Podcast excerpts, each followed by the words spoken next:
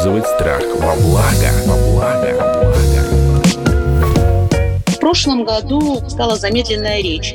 Руки стали плохо слушаться. И динамика заболевания была настолько быстрая, что муж в конце ноября прошлого года уже имел вторую группу инвалидности. Боковой амиотрофический склероз – это редкое заболевание, которое разрушает нейронные связи, и у человека постепенно теряется та или иная двигательная активность. Но при этом он остается в ясном сознании и сохраняет интеллект. Взять на себя ответственность за свое психологическое состояние и найти у себя новые мотивы к исследованию этого мира. ПАС считается чуть ли не первым заболеванием в мире по уровню депрессии и склонности к суициду. Ты теряешь контроль над своим собственным телом, и ты ничего не можешь с этим сделать. Сначала нужно найти интерес. Интерес для жизни. Вот только тогда, когда появится интерес к жизни, ты становишься интересен другим. Есть право выбора, как жить, как умирать, действовать или не действовать, менять или не менять.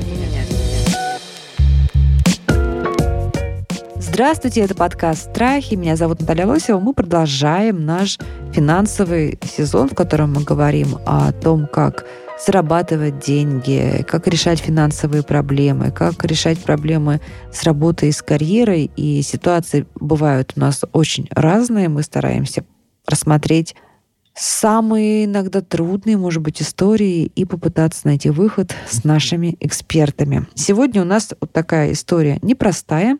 Мы сегодня будем говорить о судьбе человека, который был механиком на паруснике, работал хорошо, но э, пришла тяжелая болезнь, которая лишила вот такой работы, но есть ощущение и есть желание, есть интенция как-то найти другое применение себя и какие-то зарабатывать деньги.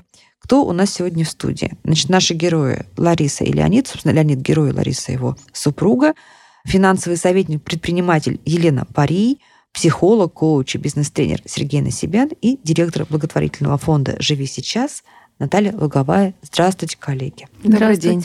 Ну что, Лариса, расскажите нам, пожалуйста, историю Леонида. Ну, если вкратце, то, в общем-то, тревожные звоночки были об этом заболевании. Но все было как бы внешне все благополучно.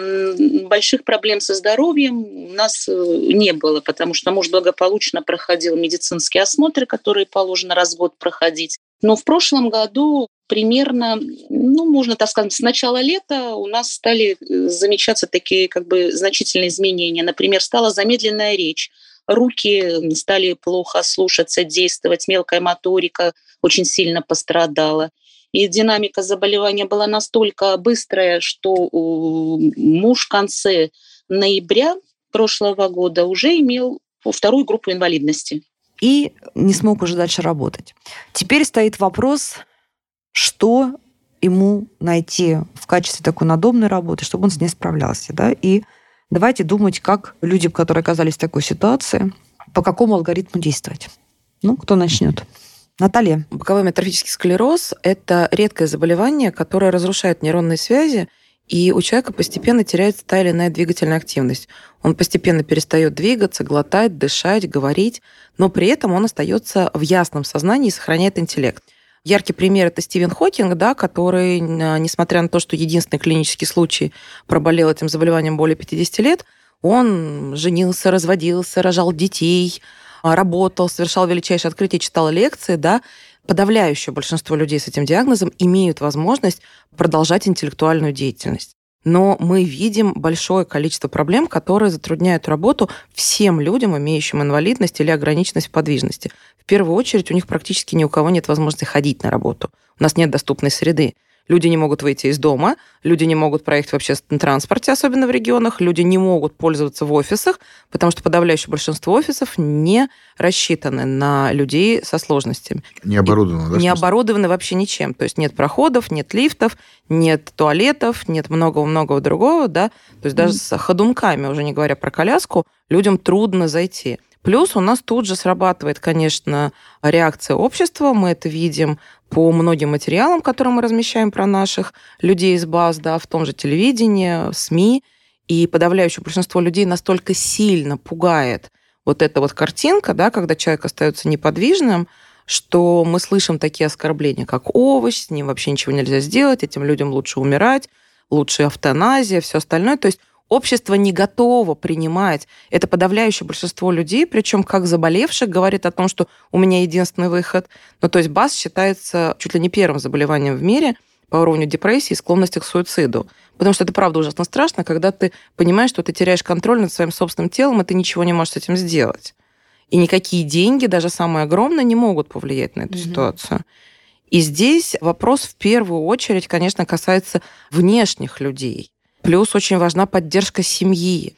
Но при этом мы понимаем, что мы видим много примеров, когда люди, столкнувшись с этим заболеванием, переучиваются, люди начинают писать книги, рисовать картины, люди начинают изучать новые, получать новые знания. А в первую очередь сейчас огромное количество онлайн обучения. И это доступно практически каждому, тем более, что бесплатного очень много. Хорошо, коллеги, ну вот Наталья уже начала, на самом деле, накидывать такие кирпичики дорожки, да? Ну, я думаю, что ситуация ведь вообще, в принципе, непростая для любого человека, не только больного каким, каким-либо заболеванием, когда ты, условно говоря, лишаешься возможности работать привычным образом, зарабатывать деньги. Если там тебя уволили, твою профессию запретили, тебе запретили ей заниматься, ну, что угодно, да, может произойти. И вот этот вот момент переучиться, он достаточно сложный. И вот здесь важно понять, что это нужно делать вне зависимости от болезни, психологически. То есть, а, по сути, я соглашусь с Натальей о том, что это действительно болезнь, которая приводит человека к, к суицидальным мыслям и глубокой клинической депрессии, с которой отдельно надо будет разбираться, да. помимо этой болезни. А первое, что я бы сказал, это все-таки взять на себя ответственность за свое психологическое состояние и найти у себя новые мотивы к исследованию этого мира. Потому что до тех пор, пока работает интеллект, а интеллект при этом заболевании не затрагивается, насколько я понимаю, ну уж душа-то точно не затрагивается, если можно было бы так говорить. Так, найти в себе вот этот вот способ исследования мира. Это самое сейчас главное. Потому что, да, я ограничен, но при этом, при всем, можно не выходя из дома исследовать этот мир. Чтение, прослушивание, просмотр. Есть очень много, на самом-то деле, вещей, элементов, которые позволят вам обрести эту внутреннюю опору. И только после этого я бы приступал к зарабатыванию денег. Сначала нужно найти интерес. Интерес для жизни. Вот только тогда, когда появится интерес к жизни, ты становишься интересен другим вообще не важно, что у тебя, может, человек по телефону с тобой будет работать и даже не поймет, что у тебя есть какие-то проблемы, если там несложная задержка речи или, в конце концов, он может печатать. Ну, то есть дальше уже ты находишь методы, как с человеком взаимодействовать, как эту работу устраивать. Но первое, что необходимо, это взять ответственность за свое психологическое состояние. А мне кажется, еще очень важно понять, что ты не один, не в том, знаете, не в таком вот в розовом, да, зефирном смысле ты не один, а в том, что ты оказался в ситуации, малознакомую для большинства людей. Yeah. И значит, это вызовет интерес. Особенно, если ты будешь показывать, ты будешь об этом говорить, ты будешь об этом рассказывать, ты будешь показывать преодоление. Да. Ну да, говорить, когда я имею в виду, я буду yeah. ну, диктовать, там, сейчас тем более э, технологии позволяют печатать мыслью довольно, довольно быстро. И, может быть, скажу цинично, да, но монетизировать свою ситуацию тем, что она интересна, она нетипична. Да? Елена, что думаете? Я думаю, что да здравствует удаленка. И я согласна с Сергеем, то, что действительно нужно принять ситуацию и не бояться просить помощи. Потому что на самом деле для человека, который вот лишается привычного образа жизни, самое страшное — это просить помощи. Поэтому очень важна поддержка близких и допустить э, и принять, что окружающие вам помогут. Хорошо так сказать, с первой моральной мобилизации понятно. Ну, здесь, конечно, зависит очень много, мне кажется, от родственников. Кстати, родственники что должны в этой ситуации говорить, Наталья? Они как должны утешать, выступать менеджером, наоборот, говорить, давай, давай, давай, работаем. Что? Слушайте, в первую очередь решать? родственники должны научиться уважать желание и мнение человека. Mm. Человек должен смириться с тем, что он очень быстро умрет. То есть а, БАС – это очень стремительно убивающая история, да, на от двух до пяти лет – у человека взрослого, здорового, он вчера еще занимался спортом, активно работал, или там жил активной жизнью. для того, чтобы адаптироваться, надо принять этот факт. И как раз вот состояние принятия не только себя, но и семьей. Потому что мы тоже видим случаи, когда родственник уже не готов бороться, а семья говорит, нет, мы будем его спасать.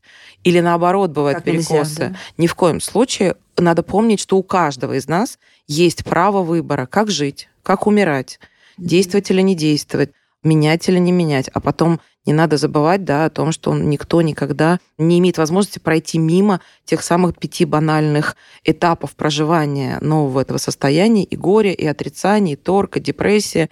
И вот дойти до этого принятия, когда у тебя на глазах трансформируется тело, когда ты понимаешь, что ты вчера еще мог печатать, теперь ты уже не можешь печатать, вчера ты еще мог говорить хотя бы как-то тебя понимали, теперь ты уже не можешь говорить.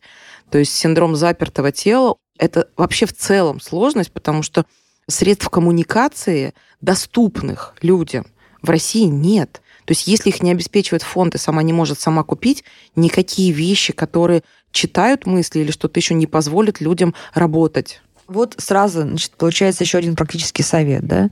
Родственники, друзья должны просто прорыть носом интернет и найти фонды, которые работают с этим заболеванием, да, или найти меценатов, которые могут обеспечить. То есть здесь нужен, нужен все-таки какой-то, наверное, такой поисковый какой-то сегмент Но работы. при этом мы столкнемся, что большое количество особенно редких заболеваний, ими не занимается никто, ни меценаты, ни фонды.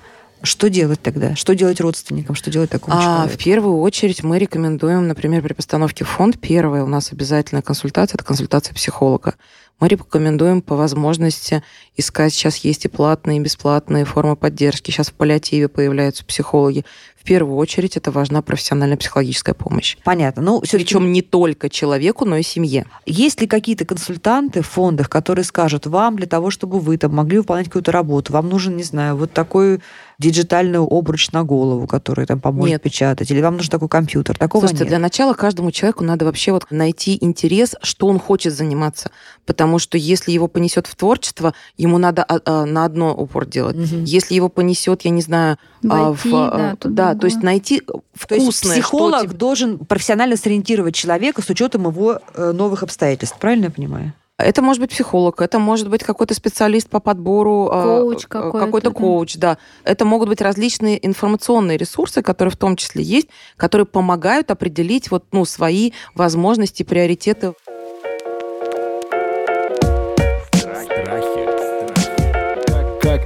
Использовать страх во благо? Мы знаем, что работодатели не то, что не любят инвалидов, так, может быть, нельзя сказать, но Они их про- просто не берут. они просто не понимают, что с ними тоже можно Мгм. работать. Да, у них свои страхи, да, у них страхи. А вдруг там вот я не смогу его уволить, когда он будет плохо работать, да? Мгм. Или там я не смогу от него ждать какой-то эффективности, а ставка у меня только одна на эту позицию и прочее. Вот здесь что вы посоветуете, Елена, Сергей? Как найти работодателя, где их искать, тех работодателей, которые готовы взять инвалидов? На мой взгляд, искать их негде, потому что вы правы, что работодатели не любят и не будут брать с большой долей вероятностью. Я все-таки говорю про то, присоединяясь к вашей циничной, как вы сказали, мысли о монетизации своего состояния, только я бы сказал о том, что монетизировать-то надо свой взгляд на мир, понимаете? Ведь как А, получаются Из деньги? вот этой ситуации. Как получаются да. деньги? Я вижу мир таким, каким ты его не видишь. Если ты хочешь, я тебе его покажу, ты мне за это платишь деньги. Вот и все. А это если монетизировать свое состояние. Либо ты, когда находишь то, что тебе интересно, ты смотришь, как далеко могут дотянуться твои возможности физически для того, чтобы эту функцию выполнять. Потом уже ты думаешь о том, как ее выполнять шлемами этими, там, я не знаю, еще кем-то, да. То есть я думаю, что такое кресло, как у Хокинга, позволить себе может не Не каждый каждый. олигарх в этом смысле. И поэтому здесь, здесь надо про это думать. Но просто важно не забывать про то, что интеллект продолжает работать. Душевная, духовная работа продолжает происходить. И я бы на нее направлял внимание в большей степени. Потому что только там человек сможет найти то зерно, тот бриллиант, который будет реально бриллиантом для других людей. Ну, для работодателей, конечно же, возникают дополнительные какие-то обязательства, и отпуск больше, и внимание больше. Но сейчас а, очень актуально и популярно ЕСГ, вот это вот а, направление. Большие компании, которые на рынке, да, на, на бирже котируются, они стремятся быть более социальными. И для этих проектов как раз им необходимы вот такие проекты. Возможно, они возьмут. Но, конечно же, Я бы рекомендовала герою все-таки рассчитывать больше на себя и как он может реализоваться, даже если у него не получится там в какой-то компании работать, какую-то более а, выбирать стратегию самостоятельную, либо там с помощью окружения. Ну, скорее всего, с помощью окружения, может быть, каких-то вот этих вот волонтеров сообществ, или сообществ лидеров мнений, да. да, которые смогут на конкретном примере, используя его как героя, героя рассказывать, например, об этом заболевании, да, или рассказывать вообще о проблеме трудоустройства инвалидов. И, наверное, вы знаете, что я еще, я сейчас подумала, что ну, очень правильно найти правильную интонацию, потому что нельзя обвинять окружающих, что вот вы там не смотрите на нас достаточно, так сказать, э, внимательно и недостаточно нам помогаете. От этого аудитория закрывается. А очень импонирует эта идея Сергея, что показывать себя, вдохновлять, инспирировать. Я подписана на девушку, которая уже более 10 лет болеет э, рассеянным склерозом. Похожая история, не такая, может быть, агрессивная, как Бас. И она фотохудожник, фотограф. И это, конечно, удивительный пример воли и вдохновения, и стойкости. И она очень интересна. Да, и я э, читаю ее записи, я знаю, что очень многие помогают и жертвуют ей деньги, дают какие-то заказы, пока она может еще обрабатывать э, какие-то э, там фотографии, картинки, не из сочувствия, нет, а потому что а, она хорошо делает, а во-вторых, ты восхищаешься, и тебе даже самому приятно и лестно быть в контакте, в взаимодействии с таким ярким и сильным человеком ты просто действительно вдохновляешься и думаешь, ой, я вот тоже чуть-чуть там вот как-то с ней пообщался, вот там заказ да. там какой-то ей дал, да, там или там подарок какой-то прислал. Я вот тоже к ней имею отношение. Есть еще один очень важный момент. Люди с подобного рода заболеванием очень часто начинают а, сами себя отрезать от социума. Да, бесспорно. Это психология. А, да, да, и да. здесь вот важно, например, смотрите, мой покойный уже ныне дядя, младший брат моего отца, который жил все время с нами, он в результате полимелита был изуродован практически. Да? То есть у него нормальная была только голова и немного руки. Он ходил на костылях, это советское время. Вот этот человек не прекращал на костылях, без ног практически. Они висели, там болтались. У него был какой-то протест, там, типа, железный такой, да. Он продолжал играть в футбол на, в нашем дворе. Ну, это там есть... окраина Баку. Он, он выпрыгивал на, с электрички на ходу. Падал, разбивал лицо, безусловно. Он подтягивался на турнике, естественно, там много сотен раз, потому что он же ходил на руках, да. Он гулял со своими друзьями, он всегда работал, он жил с нами, он вообще не прекращал никакой деятельности никогда. Никогда. Он целыми днями делал уроки со всеми детьми во дворе, кроме меня. А, он, ну, потому что он хорошо учился в школе. Когда... Угу. Вот он, у него это было с пятилетнего возраста. В пять лет он упал, и вот у него случилась такая ситуация. Вот он для меня в этом смысле пример да, в какой-то степени. Не, не Стивен Хокинг, а вот он. И я не относился к этому как к геройству, потому что я не относился к нему как к инвалиду. Мы с ним боролись на руках. Ну, как-то он участвовал в моей жизни. Он был, безусловно, ограничен, но все равно ходил, да, там, в смысле, на костылях. И поэтому здесь в этом смысле люди очень... Знаете, я не помню, как называется этот сериал, где главный герой парень молодой из исламской семьи, который с детства болеет подобным заболеванием, и вот их дружба, что тот уже к 20 годам или там 25 совсем не ходит, да, уже, но они продолжают дружить, у них есть интересы, но люди часто закрываются сами. Вот. И это важная работа психолога в этом случае. Сергей, в этом правда, потому что подавляющее большинство наших пациентов, когда мы обращались к ним как раз писать в социальных сетях, выходить э, вообще в жизнь, они пишут, вы что, мы даже родственникам стесняемся признаться об этом, а вы хотите, чтобы мы сейчас кричали на весь мир или давали интервью. Это очень трудный моральный аспект, потому что подавляющее большинство людей их будет осуждать, смотреть, показывать пальцем. Мы не можем это отрицать. Но то есть здесь действительно надо упираться на себя, на тех людей, которые принимают и поддерживают, и находить что-то, за что ты можешь зацепиться. И мы очень много тоже рассказываем и показываем примеры наших людей, столкнувшихся с БАС, которые... Мы делают выставки, которые... Они пишут картины, мы показываем людей, которые там переучиваются, начинают делать какие-нибудь макеты электронные, там что-то еще но их очень-очень мало. Да, судьба нашего героя, если он был пар, на парусном судне, он видел такое, ну, которое, тоже об этом. Но для этого недоступно. надо еще уметь писать. Нам нужно просто, друзья, мне кажется, нам нужно, нам, как обществу, встретить, да, встретить этих людей, потому что какой-то волонтер, а может быть и не волонтер, а вполне себе расчетливый журналист, талантливый, да, да. которому интересна эта судьба, а Почему а нет? это потрясающий материал, ты как журналист говорю, да, в соавторстве написать эту книгу, Конечно. еще и гонорар пополам поделить. Конечно. Но почему нет? Прекрасно, мне кажется. том-то и дело, Но что... это будут разовые истории, никто не будет писать и заботиться о человеке 10 лет, 15 лет. Ну, Подождите, ну, Если человек э, сам это один не- шаг. Главное, что это вернет второй, человеку третий. интерес. Вот это Да. же самое важное. Ситуация все равно не безнадежная. Все Просто возможно, она да, требует, всё. да, вот Усилий. Очень больших и людей, ресурсов, таких фондов, Очень как- большой поддержки семьи, да. И, конечно, работа с обществом. и таких фондов, как ваш, Наталья, фонд, Спасибо. фонд, фонд «Живи сейчас». Друзья, ну что, мы такую опять непростую ситуацию Да. взяли. Надеюсь, что ну хотя бы мы поговорили об этом. И этот разговор тоже какие-то капельки движения даст тем, кто его послушает, потому что очень часто мы закрываем глаза и не видим, что вокруг нас из-за страха. Или не выходим со своей бедой, своими слабостями, тоже из-за страха.